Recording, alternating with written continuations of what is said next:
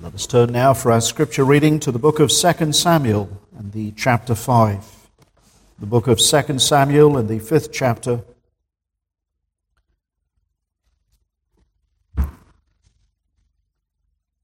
This is the word of the Lord. Let us come and hear together the word of our God, the only one true and living God, Father, Son, and Holy Spirit. God who is one, but Father, Son, and Holy Spirit, the eternal, thrice holy God, the one in three, the three in one, God forever blessed. Then came all the tribes of Israel to David unto Hebron, and spake, saying, Behold, we are thy bone and thy flesh. Also in time past, when Saul was king over us, thou wast he that ledest out and broughtest in Israel. And the Lord said to thee, Thou shalt feed thy, my people Israel, and thou shalt be a captain over Israel. So all the elders of Israel came to the king to Hebron, and King David made a league with them in Hebron before the Lord, and they anointed David king over Israel. David was thirty years old when he began to reign and he reigned forty years. In Hebron, he reigned over Judah seven years and six months, and in Jerusalem, he reigned thirty and three years over all Israel and Judah. And the king and his men went to Jerusalem unto the Jebusites, the inhabitants of the land, which spake unto David, saying, Except thou take away the blind and the lame, thou shalt not come in hither. Thinking, David cannot come in hither. Nevertheless, David took the stronghold of Zion. The same day is the, the same is the city of David. And David said on that day, Whosoever getteth up to the gutter and smiteth the Jebusites and the lame and the blind, that are hated of David's soul, he shall be chief and captain. Wherefore they said, The blind and the lame shall not come into the house. So David dwelt in the fort and called it the city of David. And David built round about from Millo and inward. And David went on and grew great, and the Lord God of hosts was with him. And Hiram, the king of Tyre, sent messengers to David, and cedar trees, and carpenters, and masons, and they built David an house. And David perceived that the Lord had established him king over Israel, and that he had exalted his kingdom for his people Israel's sake. And David took him more concubines and wives out of Jerusalem after he was come from Hebron and there were yet sons and daughters born unto David. And these be the names of those that were born unto him in Jerusalem Shammuah and Shobab and Nathan and Solomon, Ibhar also and Elishua and Negatha and Japhia and Elishama and Elishama and Eliphalet, built when the Philistines heard that they had appointed David king. But, sorry, but when the Philistines heard that they had anointed David king over Israel, all the Philistines came up to seek David. And David heard of it and went down to the hold. The Philistines also came and spread themselves in the valley of Rephaim. And David inquired of the Lord, saying, Shall I go up to the Philistines? Would thou deliver them into mine hand? And the Lord said unto David, Go up, for I will doubtless deliver the Philistines into thine hand. And David came to Baal Perazim, and David smote them there, and said, The Lord hath broken forth upon the enemies before me, as the breach of waters. Therefore he called the name of that place Baal Perah Athazeim. And they there and there they left the images, and David and his men burned them. And the Philistines came up yet again and spread themselves in the valley of Rephaim. And when David inquired of the Lord, he said, Thou shalt no, not go up, but fetch a compass behind them, and come up upon them over against the mulberry trees. And let it be, when thou hearest the sound of a going on the tops of the mulberry trees, that thou then, that then thou shalt bestir thyself, for then shall the Lord go out before thee to smite the host of the Philistines. And David did so, as the Lord had commanded him, and smote the Philistines from Geba until thou come to Gazer. Amen. This is the word of the Lord, and may the Lord be pleased to bless that public reading of his most holy, infallible, inerrant, and sacred word. Let us come before the Lord in prayer, seeking his help and blessing this morning. Well, dear friends, I ask you please to turn your prayerful attention once again to those words that I read to you in your hearing there in 2 Samuel and the fifth chapter. We come this morning in this fifth chapter, the book of 2 Samuel, and we notice here that David is anointed king over all Israel. And what we could say, we could write a theme over this passage of Scripture, the kingdom advancing in the hearts of the people and in the face of a very hostile world. We see the Philistines rising up against the kingdom of Israel. The Philistines here being unbelievers in the land of Canaan. God has brought the children of Israel into the land of Canaan. They have been there for centuries now, and the old enemy is still there. And friends, we live, as it were, in the Egypt of this world. Um, we're not in Canaan yet, but we're onwards, marching to Zion, the wonderful city of God, the heavenly Canaan. And we shall see our great King David one day, the Lord Jesus Christ, the Son of David.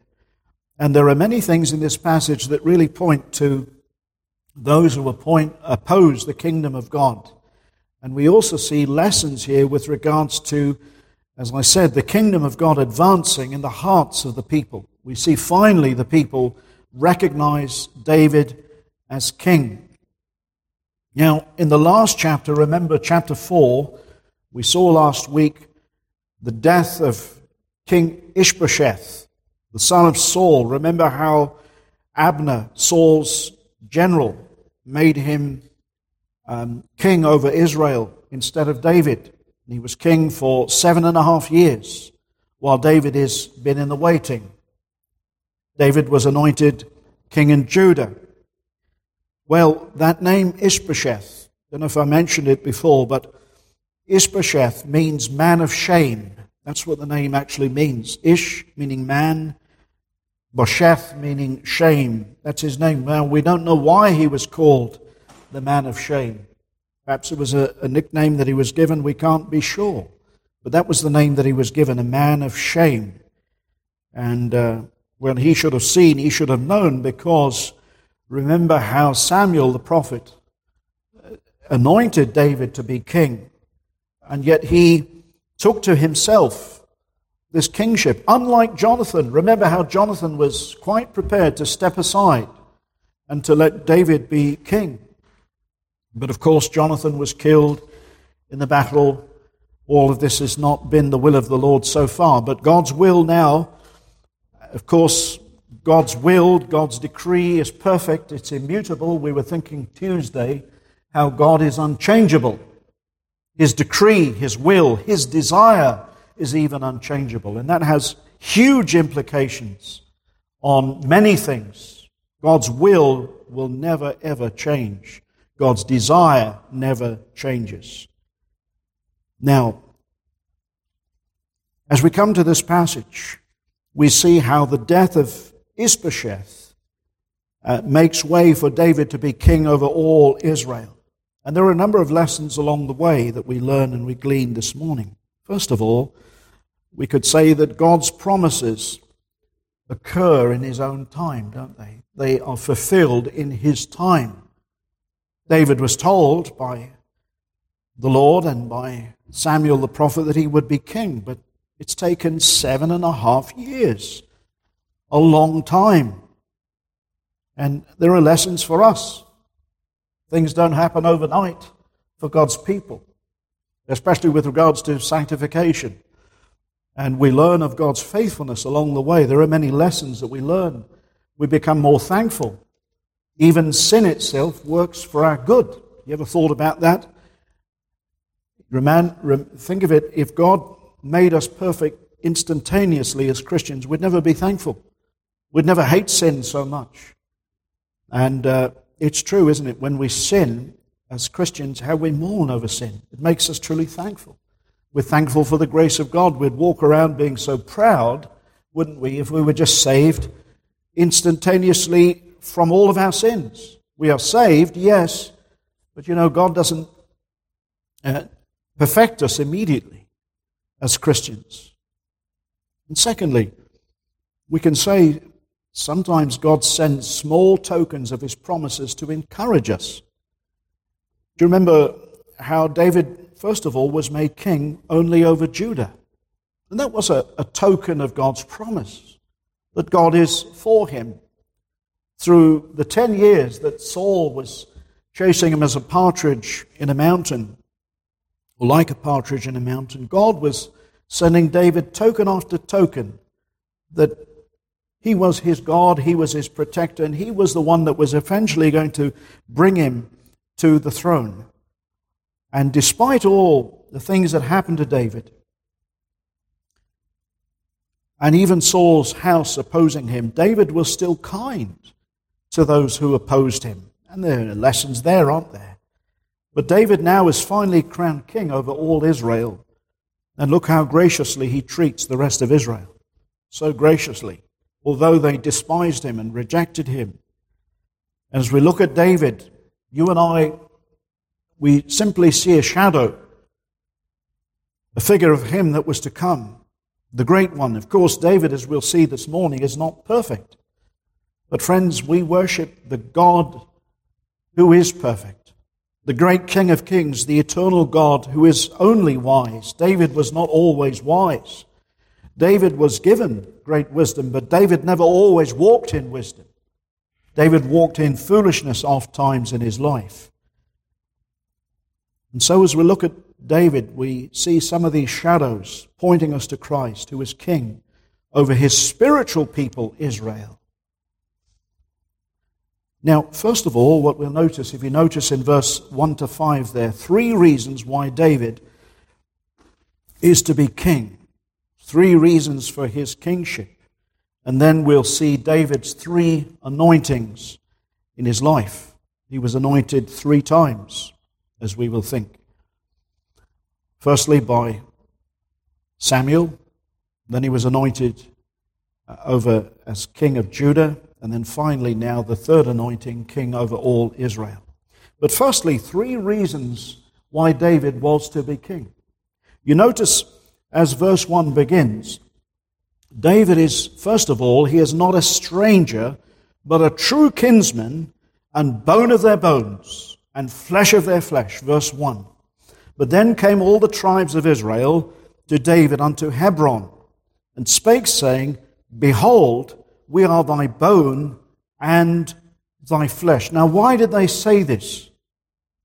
Well, because that is what God commanded. If you turn to Deuteronomy chapter 17, verse 15, there, God actually commanded this that whoever was going to be king had to be a true kinsman.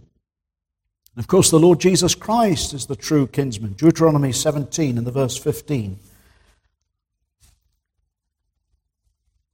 Before entering the land, God speaking here through Moses, we read these words Thou shalt not in any wise set him king over thee, whom the Lord thy God shall choose. We read that again. Thou shalt in any wise set him king over thee, whom the Lord thy God shall choose, one from among thy brethren thou shalt set king over thee. Now notice the negative way it is stated. Thou mayest not set a stranger over thee, which is not thy brother. So this is why it's emphasized here by the people. They were recognizing that this is the Lord's will. Now you might say, well, this is this is an obvious thing. Well, it is important because if they anointed somebody who was a foreigner, who was a stranger, and uh, who had another religion, well, he never would have taken their best interest to heart. Of course, he is of the Lord, and no closer could you get at this time to the Lord than David. Of course, though he was an imperfect man. And uh, he was bone of their bone, flesh of their flesh. He was from the tribe of Judah. And just as the Lord Jesus is from the tribe of Judah, God said that through that, that line, that actual physical line, there would come one out of Judah. The scepter shall not depart from Judah. Remember the words of Jacob to his sons that the scepter shall not depart from Judah until Shiloh come. Of course, that's the Lord Jesus Christ, who is peace and who is rest, our rest. And it's said, isn't it, that blood is thicker than water. Of course, they needed a real, a true Israelite, but also spiritually, and David was such a man. He, this was one of the qualifications, as you read there in Deuteronomy 17, verse 15, uh, for a king. And it's the same with the Lord Jesus Christ. He actually had to become bone of our bones and flesh of our flesh. There in Hebrews chapter 2, verse 16, we're told, For verily he took not on him the nature of angels. Christ did not take on him the nature of angels, we're told, but he took on him the seed of Abraham. He didn't take on the seed of Adam, but he took on the seed of Abraham. Abraham was promised a progeny Abraham was promised a spiritual seed. Who are the children of Abraham? Well, we're told, are we not, very explicitly in Hebrews, that those who are the household of faith. And in that sense, Christ is so close to his people. Not only did he become man, but we are in Christ by faith. It is by God causing us to be born again and then by putting His Spirit in our hearts. Christ in you, says the apostle to the Colossians, the hope of glory. And He had to become man. Why? Because He had to come and He had to live under the law of God. Galatians 4 4, when the fullness of time was come, God sent forth His Son. Why? He sent forth his Son to come under the law of God, that he might fulfill the righteous requirements of the law. As a man, he had to become bone of our bone, flesh of our flesh. And then finally, he had to lay down his life as the lamb so that he could become the high priest over us. He offered up himself. He took not on him as Paul says, the nature of angels, but took on him the seed of Abraham. He took on, he really took to himself. He undertook to be the surety of his people, to be the surety of a better covenant. Well, secondly, not only did Christ become our kinsman, but David, you see, just in comparison, David, he is qualified because of his proven faithfulness. Verse 2. Notice in verse 2 of 2 Samuel 5, we read verse 2a there. Also, they say, in addition, they say, in time past, when Saul was king over us, thou wast he that led us out and brought us in Israel. It wasn't Saul. It was you, David. Do you remember when David met with Goliath. Who was Saul? Tall, Saul was the tallest man in all Israel, and yet he didn't go out and fight Goliath. Remember how Goliath taunted the men of Israel for a long time. Saul, the biggest man, the tallest man, he didn't love the people. But David, a young boy, went out all on his own. And what did he say? He said to his older brother, Is there not a cause? Who is this Philistine that he should stand against the armies of the living God? David proved, you see, he was the true shepherd of Israel. He proved this. Remember how he protected his father's sheep against lions and bears. And here he proved it to the people by slaying Goliath, by the arm of the Lord, by the strength of the Lord. It was the Lord that gave him the victory, but he had a heart for the Lord.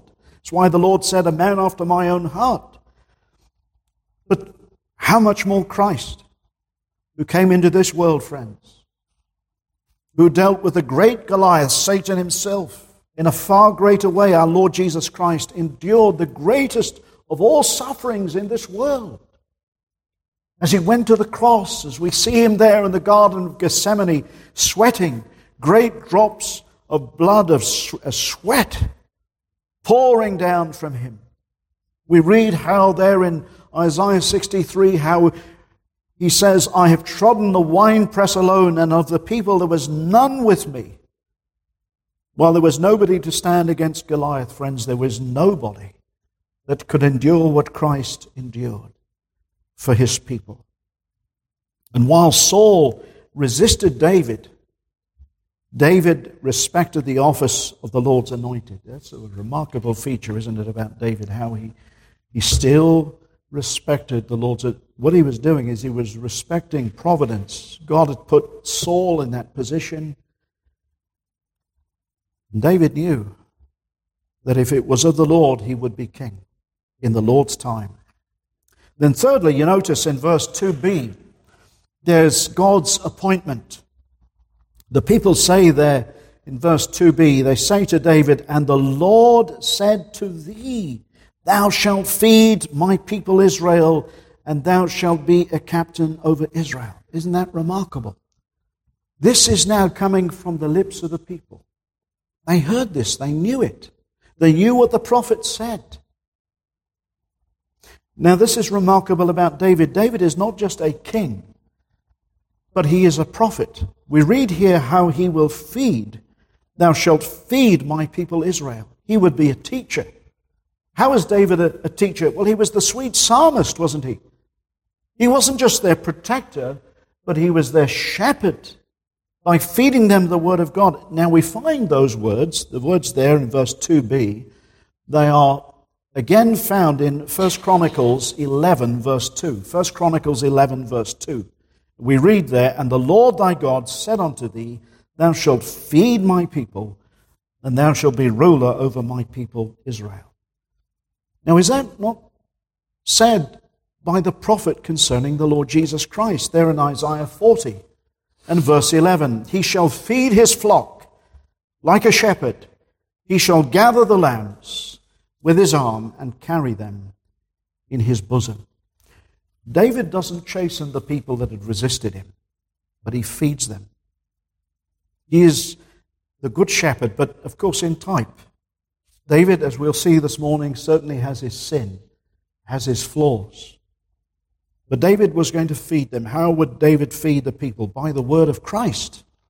You see, the words David speaks in the Psalms, they're all messianic Psalms the Word of God. Did the Lord Jesus Christ say to the Pharisees, You search the Scriptures, in them you think you have eternal life, but it is they that speak of me. The Psalms, do they not? The sweet Psalms speak of Christ, of His sufferings.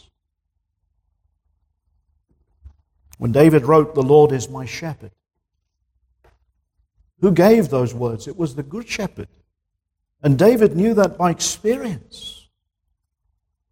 And are we not fed by the Psalms? The people of old were. Because Christ gave the word. He is the word. Even the word of Christ.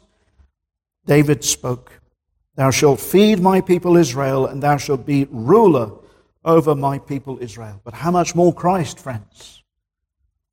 You know, there are many people that say they're Christians, you know, but Christ doesn't rule their hearts and their lives. It's their will their will. over Christ's. But ought never to be the case. Well, Christ feeds us and he leads us in paths of righteousness for his name's sake, doesn't he? That's true. Now, we've already seen David led by godly example and principle. He was a king of righteousness. Didn't we think about that last week? Where both the Amalekite and also those two sons under Ishbosheth who slew Ishbosheth thought that they could get away with murder and sin with impunity. Well, David said no. God has said, has he not in Genesis 9, Whosoever sheddeth a blood, blood innocently shall die. David was a man executing justice, but only justice is met by Christ. He saves, but there's also justice. David led by godly example and principle, and so also the, the Lord Jesus Christ. When he came into this world, you know, Peter said in 1 Peter 2:21 For even hereunto were ye called that's to suffer because Christ also suffered for us leaving us an example. But you see David suffered didn't he? Think of all that David has endured to be king and to be scorned even by the people and to be sidelined and Christians will be as well in this world. But you know, what the people now saw in David was a man that was not only willing, but he was able to deliver them. That's what they're saying here. Thou didst deliver us. But how did David do it? By the Lord. Everything, and we even see in this chapter how it was all of the Lord.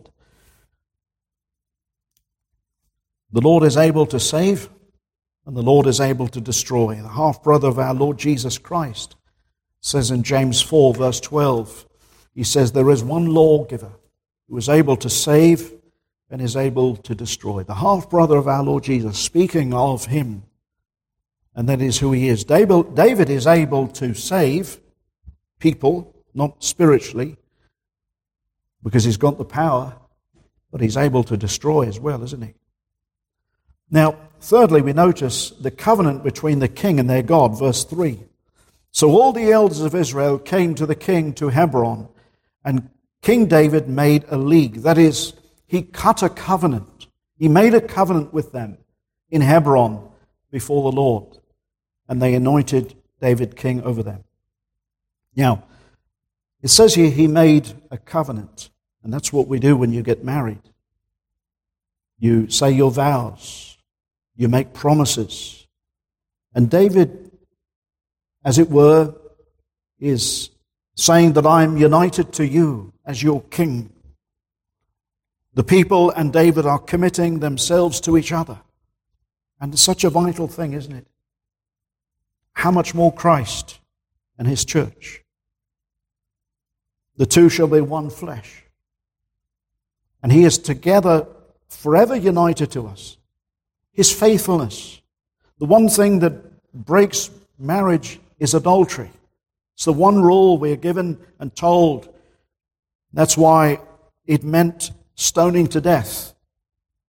That is the only legitimate means of a marriage breaking up is adultery. And the Lord Jesus is ever faithful to his people, isn't he? David unfaithful, we even see it in his own marriage, we even see it in his own life here. And that's wrong. But here David committing himself his heart is for the Lord's people and for the Lord, but an imperfect man. And this we must understand.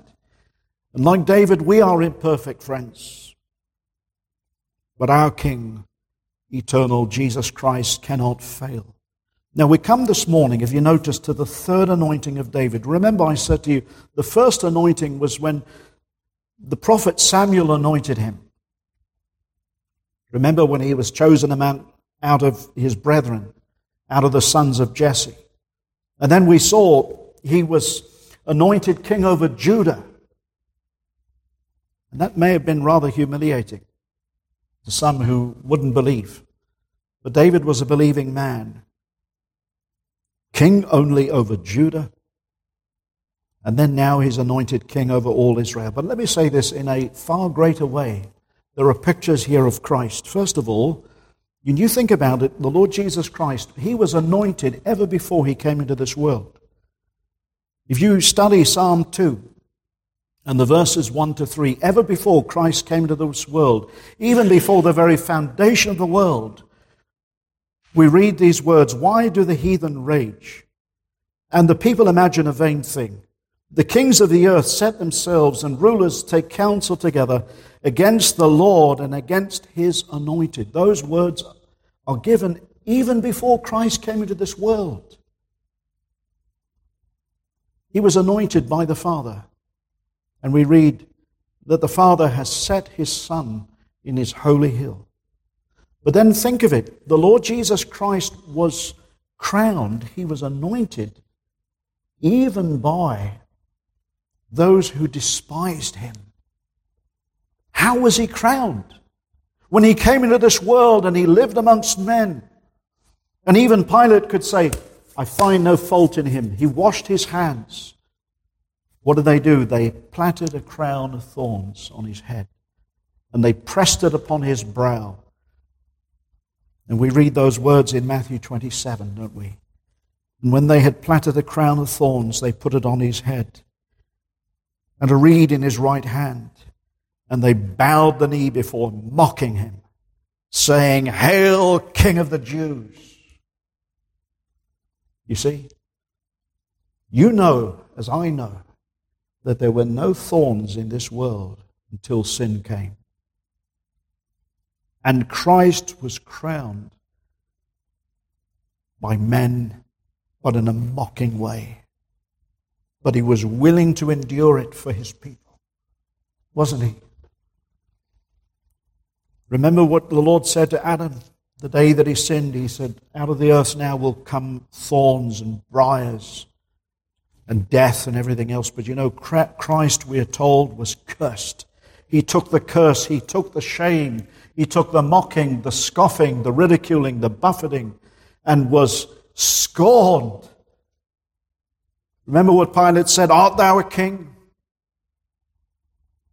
Thou hast said, he said. But you see, without the cross and without that crown of thorns, there'd be no glory. Think of Christ's last anointing. And he is crowned now in glory. Hebrews 2, verse 9, we are told, but we see Jesus was made a little lower than the angels for the offering of suffering of death, crowned with glory and honor. That's where he is now. The Father has said to him, My son, sit down thou at my right hand until I make thine enemies thy footstool. That's where he is, isn't he? He's in glory. But you see, Christ, our Lord, had to be crowned from all eternity past, anointed by the Father. He is King, eternal, God only wise. And God's decrees are fixed.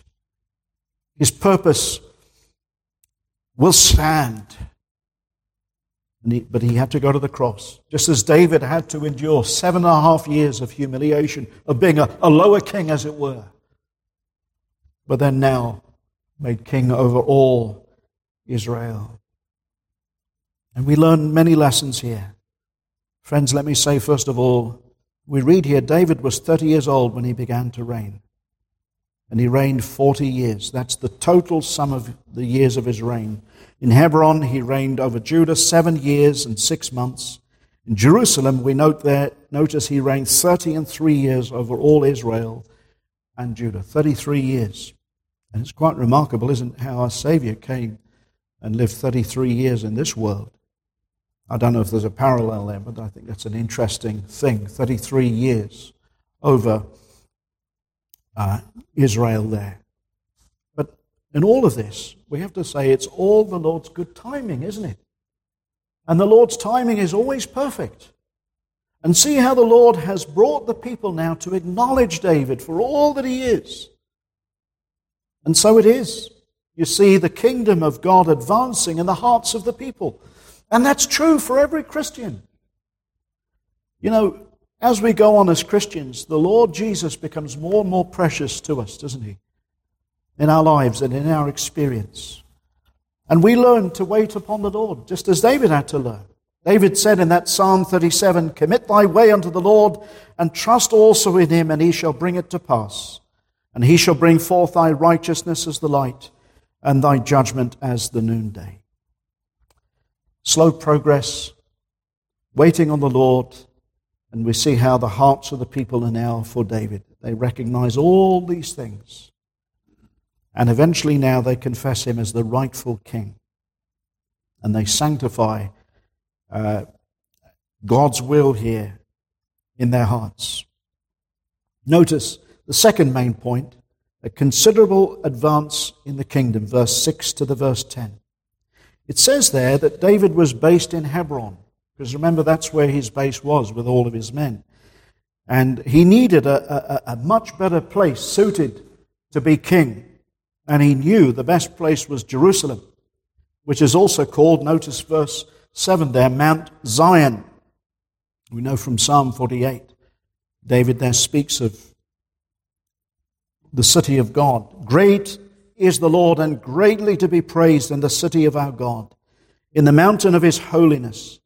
Beautiful for situation, the joy of the whole earth is Mount Zion on the sides of the north. They're speaking about Jerusalem. Why is it called Zion? Because there was a great mountain there, there was a great cliff and an edifice, and it was basically impenetrable by the enemies. And now, for centuries and centuries, ever since the days of Joshua, it has been occupied by the Jebusites.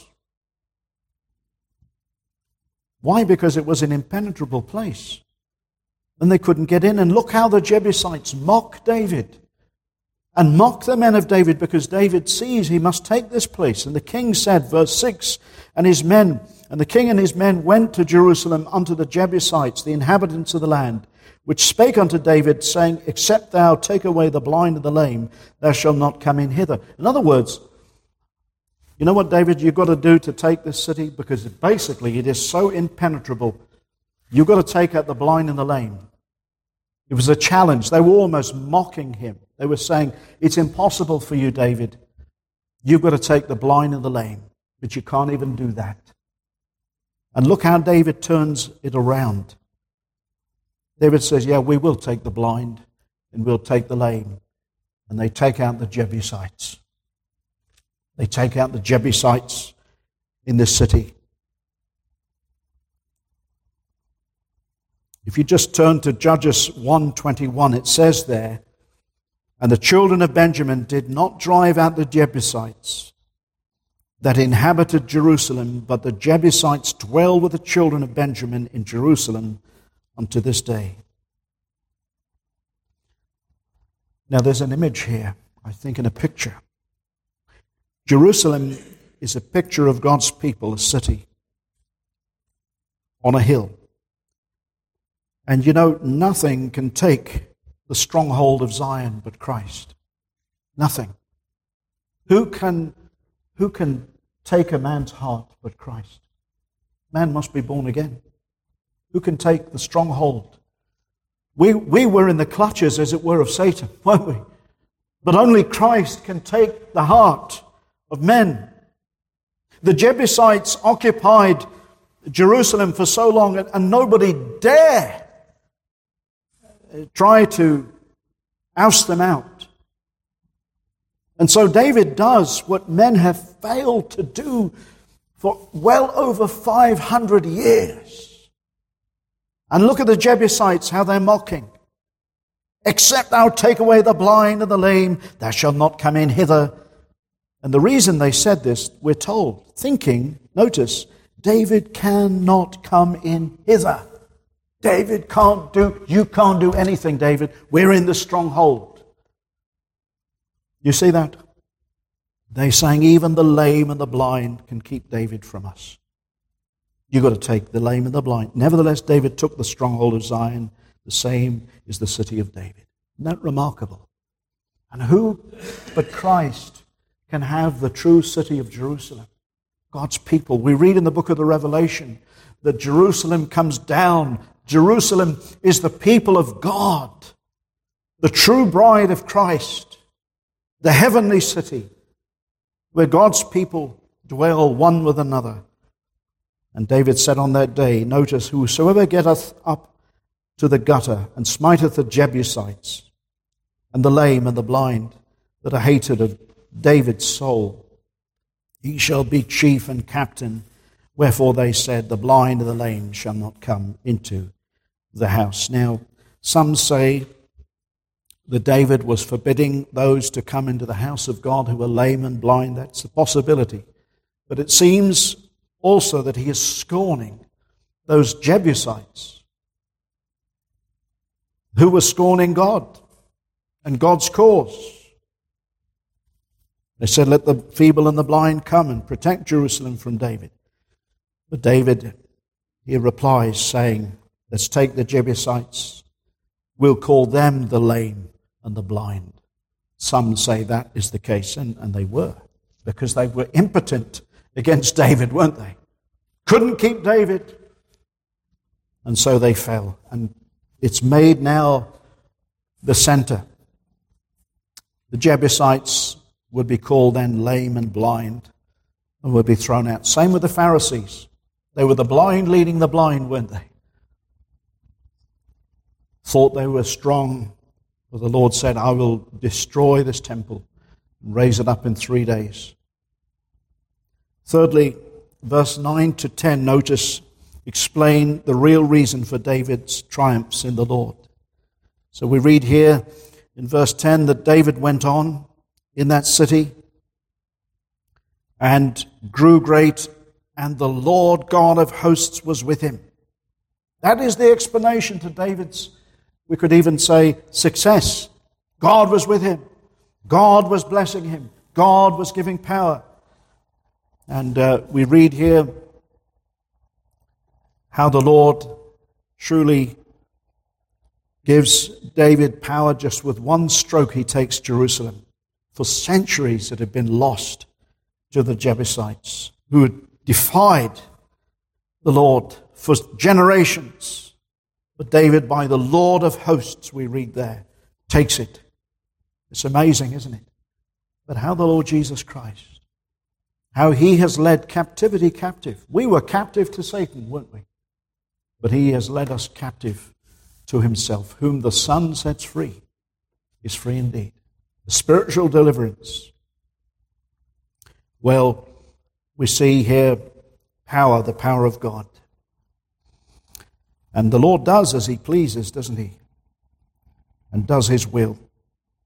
Now you notice recognition of the king King Hiram in verse 11 by others. We notice how the Hiram, the king of Tyre, sent messengers to David, and he sends him all these trees, and a great big house is built for David. And there's honor given, but you know, not everybody honors David. The old enemy rises up, the Philistines, and they go to war against the children of Israel again. And uh, it's not good. But you notice in the verse 13, it says here, and we see David's foolishness here, and David took to him more concubines, verse 13, and wives out of Jerusalem. Now, this, as I'm going to show you now, was contrary to the clear command, not only of Genesis chapter 2, the two shall be one flesh, but it was explicitly forbidden for kings. If you turn to Deuteronomy 17, in the verse 17 there, I'll read from the verse 14. Deuteronomy chapter 17. And this, David is sinning very clearly against the clear commands of God, which he and the people knew.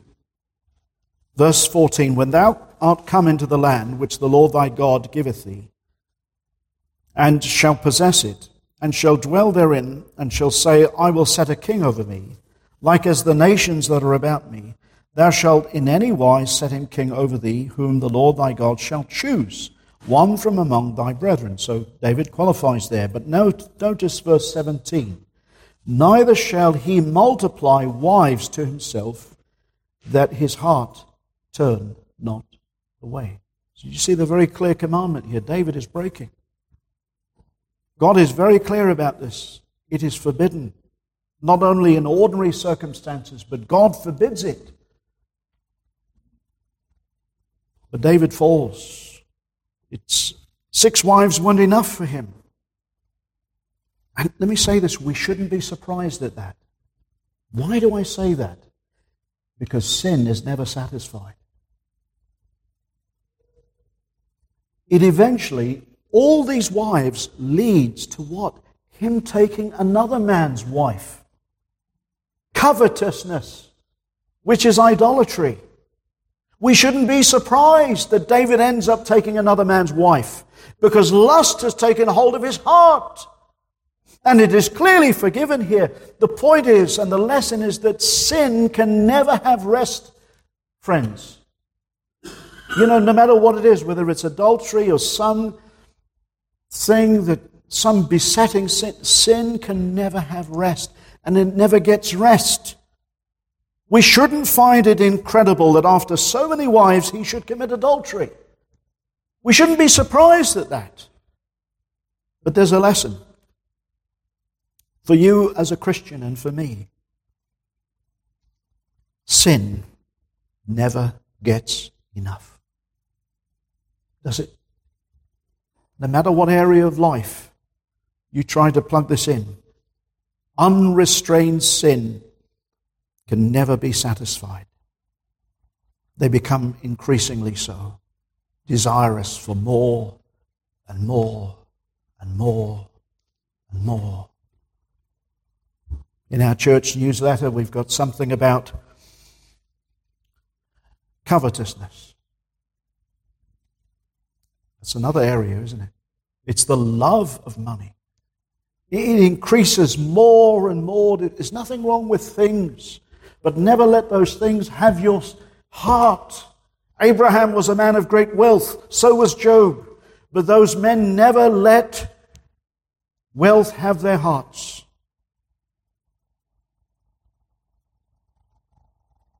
So we see here David's more wives eventually leads him, wrongly so, to take another man's wife. It's amazing. David could take a city, but he couldn't take hold of his own heart. He had great faith, and great strength, but he couldn't rein his own heart. Is that not true for us? This is why we need the real King, Jesus Christ, to rule and to reign in our own hearts. This is why David had to say, Create in me a clean heart, O God, and renew in me a right spirit. Cast not away thy spirit from my presence, and take not thy spirit from me. Paul says, does he not, Brethren, we are not debtors to the flesh to live after the flesh. For if ye live after the flesh, ye shall die. But if ye through the Spirit do mortify the deeds of the body, ye shall live. Oh, friends, we must not let our hearts reign, but Christ must reign in our hearts. And we must put to death the deeds of the body. But lastly, the kingdom opposed, verses 17 to 25. Not everyone was like King Hiram of Tyre you notice that there? You see the Philistines rise up. And uh, they go against David immediately. There's no hesitancy. They straight to it. And they muster all their forces, notice there. But they were no match for the Lord. And in the first battle, they're completely overwhelmed. The Lord, David inquires of the Lord, verse 19, saying, Shall I go up to the Philistines? Wilt thou deliver them into my hand? You see, there's a man of faith, and you know, you can still have faith and still harbor sin. And thank the Lord, at times He's still pleased to bless you. And the Lord's doing this for Israel's sake, isn't He? How gracious is the Lord when we are not worthy of the least of His mercies. But anyway, we notice the Lord says, Go up, for I will doubtless deliver the Philistines into thy hand. David came to Baal Perazim. David smote them there and said, The Lord hath broken forth upon mine enemies before me as the breach of waters. And this is why they call the place Baal Perazim here. You notice, and if you notice in, in the margin there, it says the plain of breaches. That's because the Lord had broken through like a mighty river amongst the Philistines. And uh, we read here that the Philistines, they leave their images and their idols, and David burns them, rightly so. But David, what about the images of your own, own adultery? What about those idols of woman? Maybe there's another sin. But nonetheless, the Lord is gracious. Still, David's sin will eventually catch up with him. And we know what is done here. The Philistines, they don't give up. They come up again. And what David does is he doesn't presume that victory is going to be again by the same means. And he asks the Lord again, and the Lord says, Thou shalt not go up, but thou shalt go up from behind. So they could come up behind the Philistines.